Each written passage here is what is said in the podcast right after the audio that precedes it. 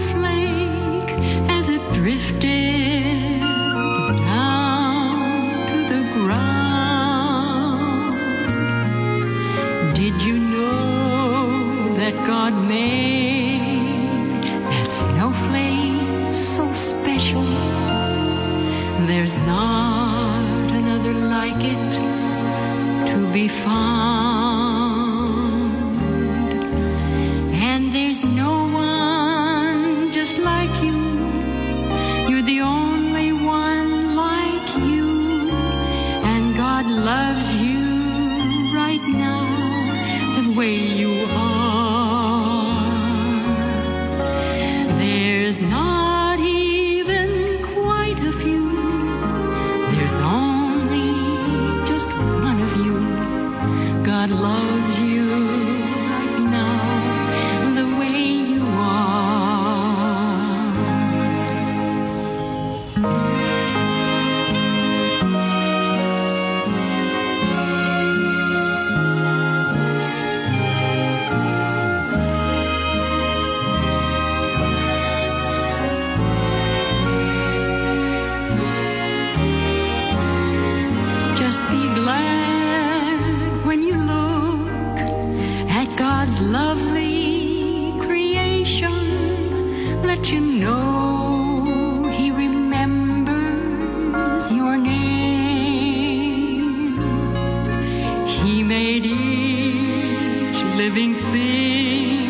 Just a little bit different when he could have just made us all the same.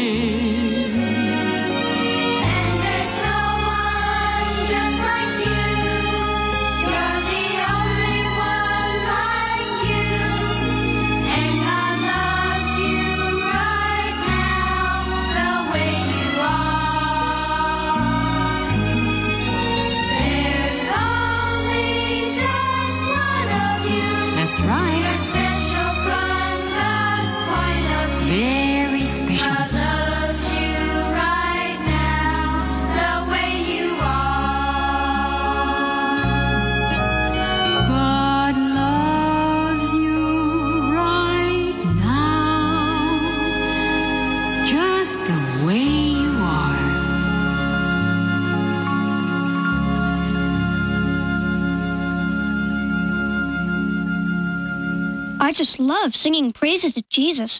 We'll do some more singing in a few minutes. Now let's get back to our continuing Bible story from the Bible in Living Sound.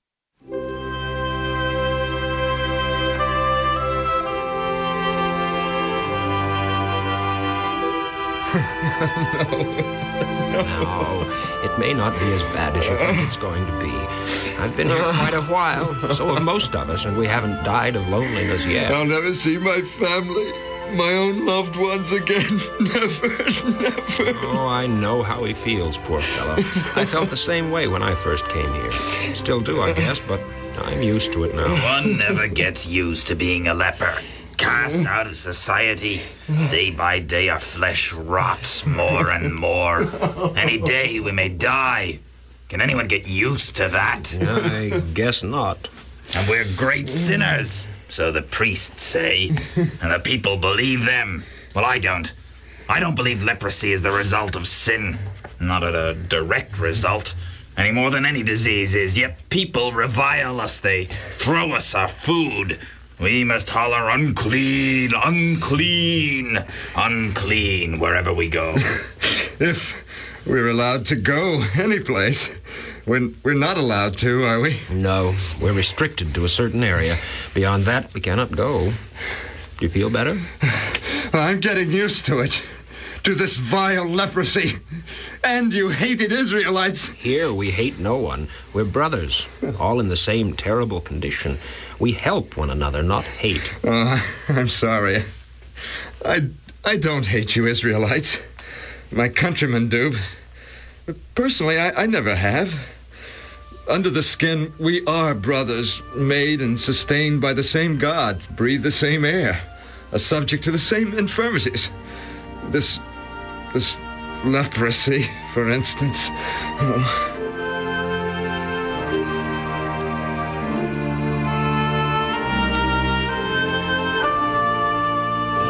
Look at those people come and go as they please. They're free. Free. Oh, freedom is a wonderful thing. Freedom from what? Oh, to go and come as you please. Physical freedom? Is there any other kind? Well, several. And much more important than physical. This freedom of the mind, the soul, a free and easy conscience, freedom to be. A Samaritan thinking of his conscience, of his soul? I didn't think it possible. Are you surprised? Amazed. I think you Galileans and we Samaritans would both be surprised if we would just sit down together and think and meditate and pray. Why do our people hate each other? No one seems to know, really. The hatred has been there for centuries, and no one seems to care or do anything about it. For centuries, we say, say, there is someone who is trying to bring love between our people, between all people. That, my friend, is an impossible task. To most, yes, but not to this man. What's so special about him? You haven't heard about Jesus of Nazareth? Not, not the Jesus of Nazareth. Yes. Oh, yes, yes, I have heard about him. Isn't he supposed to heal the sick and make the blind see and things like that? He's not just supposed to, he does. oh, you laugh. Oh, no one can heal. No one has that much power. Not even Caiaphas, the high priest of Jerusalem. Jesus does. Well, well, what is he? Some sort of god or something? Yes. A god? Yes, the Son of God. Oh, I've been here so long that I forget. But it does seem like I remember vaguely that we Israelites are looking forward to the coming of uh, someone called the Messiah. Jesus is the Messiah. Well, how do you, a Samaritan, know about this? I heard Jesus say that he is the Messiah. Oh, well, saying so doesn't make it so, you know. His power and works prove he's the Son of God. Can he, uh, has he the power to cure leprosy? Unto him is given all power in heaven and earth. I heard him say so. So he can heal anything, even leprosy. Do you really believe that? I have complete belief and trust and faith in Jesus of Nazareth. Then you have something the rest of us don't have hope.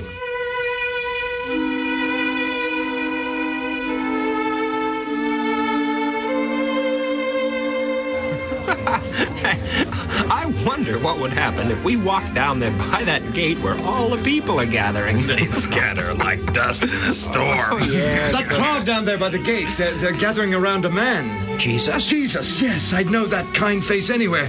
Jesus! Jesus! I hope he hears us. Jesus! He hears you. He's looking this way. Jesus! We are lepers. Ten of us. Have mercy on us, Master. Go, show yourselves unto the priests. Go to the priests. They can't heal us. No, no, no. Jesus wants us to go to the priest uh, to be certified as cured. That's the law. But we aren't cured. we will be. Have faith and start to the priests, believing we will be, and we will. Come, follow me to the priests. Your skin. It's clean. Pure. Like a baby's. So is yours. The priests will have to pronounce us cured, and, and we can go home. Home! Well, come on, to the priests.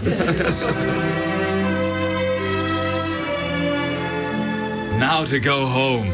I hope my wife remembers me. It has been so long. Healed. Oh, it's wonderful. Now to go home to my family. But first, but first I must go and give thanks to, to Jesus. I must fall at his feet and worship him, for truly he is the Son of God. Were there not ten healed? Yes, my Lord. Where are the nine?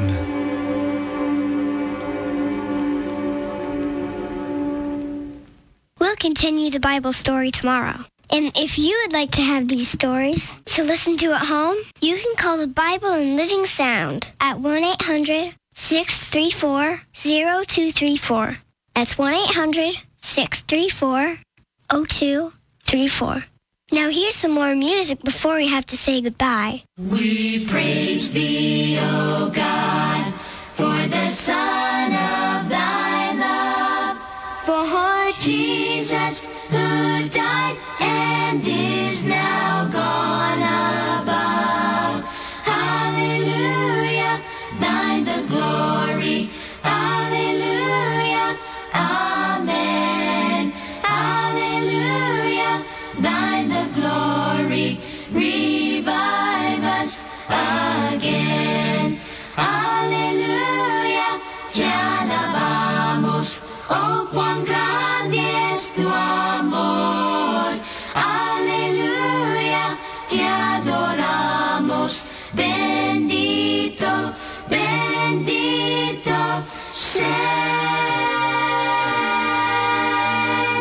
Okay,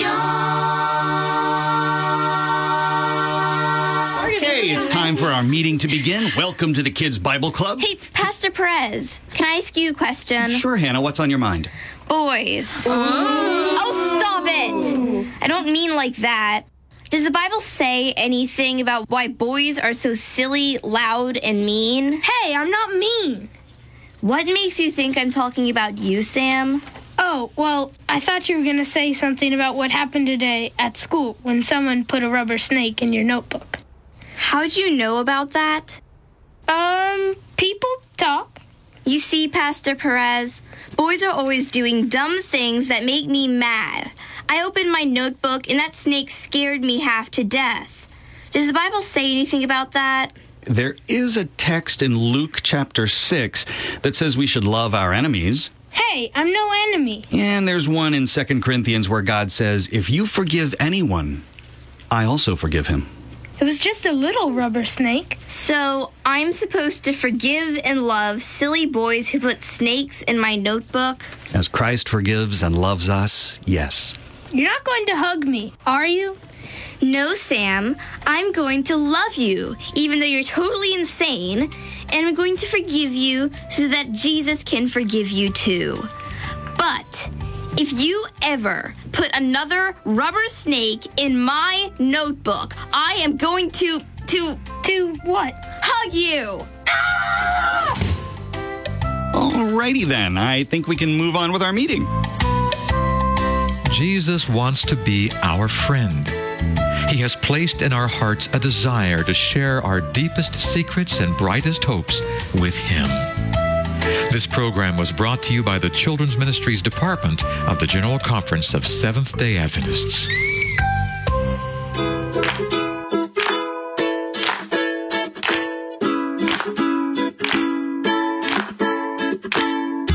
Hi, boys and girls.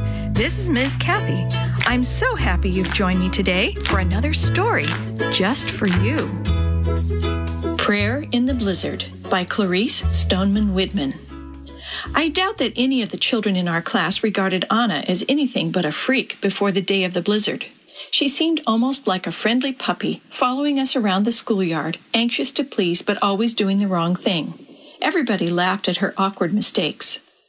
Anna was from a German refugee family that had come to the United States to live. She was tall for her age and very slender, with thick braids the color of clover honey, shy blue eyes, and a smile that quirked only one corner of her wide mouth.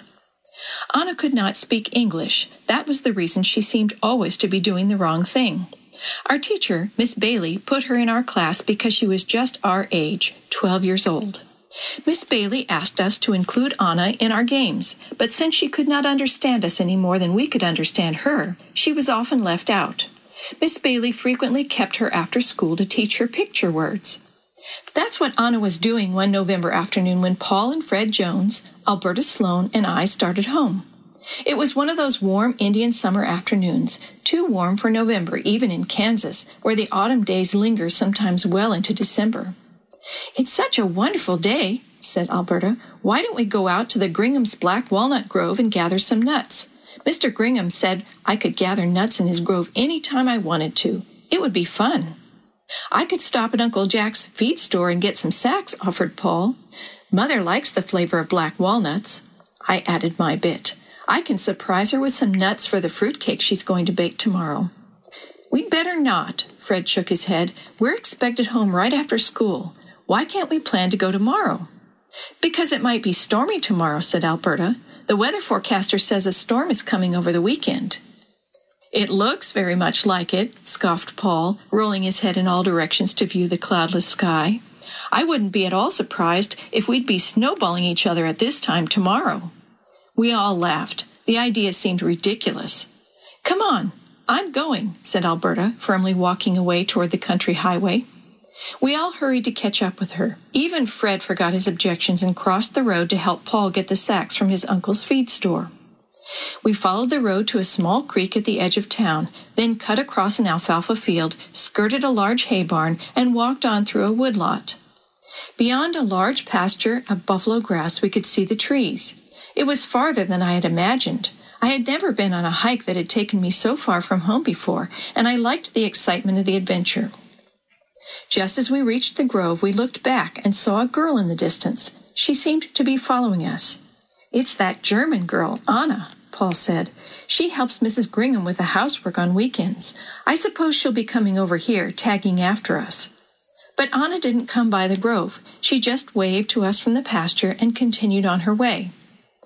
We didn't work very hard at gathering nuts. We found it great fun to pelt each other with the balls. The husks were soft and cushioned the sting of the direct hits. Suddenly, we noticed that the sun was not shining so brightly anymore. Gusty blasts of wind sent the dry leaves whirling high into the air. It was getting cold. Gray clouds rolled across the sky. If we're going to fill these bags before dark, we'll have to hurry, said Fred. We stopped our playing and began to gather nuts as fast as we could. Finally, Alberta said, I'm going home. I'm cold. Yes, let's all go home, I said. We have plenty of nuts anyway, all we can carry. I didn't have to persuade anyone else. They were all ready to go, and soon we were hurrying across the pasture toward town. We hadn't gone far when Paul said, Look, it's beginning to snow. Then suddenly there were many, many flakes whirling and swirling about us.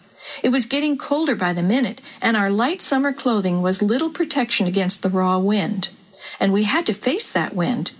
Fred led the way, and we followed single file behind him, getting some small protection from the worst of the blasts. The distance across the pasture seemed endless.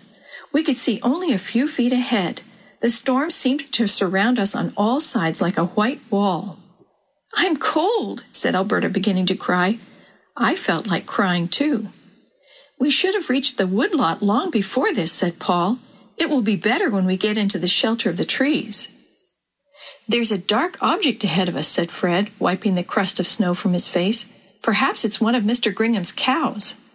Then suddenly Fred shouted, It's Anna! Sure enough, it was Anna, with her arms full of warm clothing she had borrowed from Mrs. Gringham. She knew we had no coats with us and were not prepared for the sudden storm. We joked and laughed as Anna helped us put on the warm coats. Even Alberta wiped away her tears and seemed cheerful again. Then we started on. Anna took Fred's arm and motioned that we should follow her. But she's going in the wrong direction, objected Paul. We don't want to go to the Gringhams. We want to go home. The boys carried on an argument with Anna in sign language for what seemed like hours, but was really only minutes.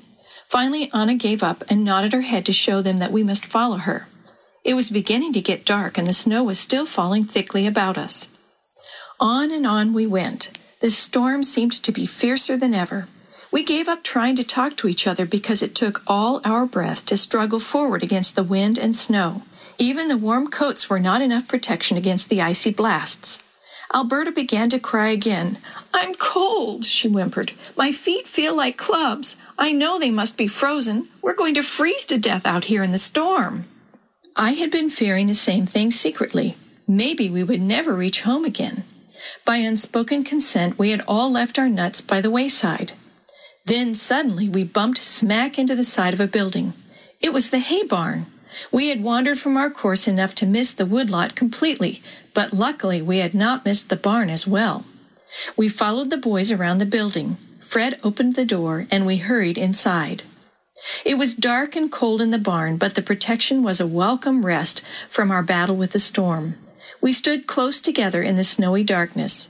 From the dim light that entered the doorway, I could see that Anna was moving some armfuls of hay into a corner. Then she pushed us all toward the comfortable place she had prepared. We sat in a circle on the hay, resting. The hay smelled musty and damp, and before long we felt even colder than when we had been out in the storm. Alberta was still crying. Stop that sniffling, said Paul. What are you crying about anyway? We aren't lost. Just as soon as we have rested up, we'll go on home. Sure, said Fred. We'll be home soon. Then we'll catch it. We shouldn't have gone to gather nuts without permission. We were expected to go straight home from school with no dilly dallying. We're sorry, I said, but that doesn't help us now. I'll never do this again, wailed Alberta. Nor I, said Paul. We've been very foolish. Then we all sat silently, waiting for someone to make the first move to start out into the storm again.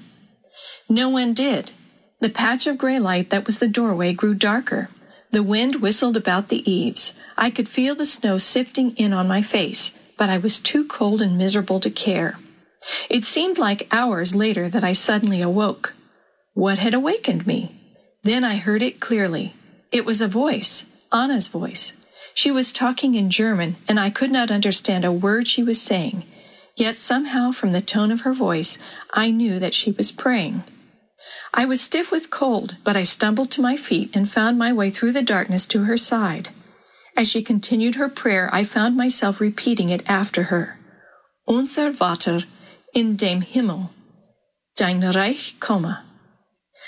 Anna's prayer gave us both the strength we needed. We roused the others, and all together we marched back and forth across the narrow cleared space. Anna began to sing one of the hymns Miss Bailey had been teaching us for the Christmas program.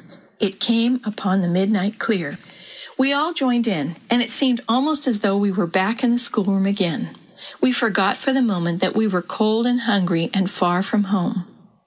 Just as we finished singing the second stanza, we heard shouts outside the barn. We ran to the door. The lights from Mr. Gringham's big truck shone into our faces. An hour later, five cold, tired, and hungry children were delivered by way of the Gringham truck to their worried parents.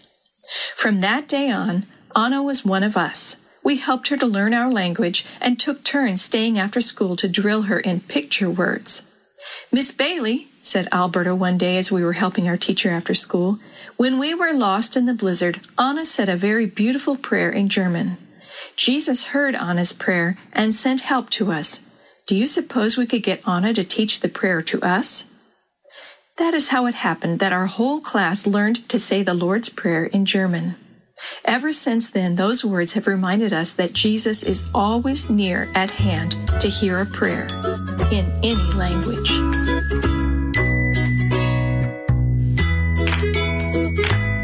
The story you have heard today is from Guide's Greatest Stories, written by various authors and compiled by Randy Fishell, and used with permission from the Pacific Press Publishing Association. If you're interested in any other books published by the Seventh day Adventist Church, please visit AdventistBookCenter.com or call 1 800 765 6955.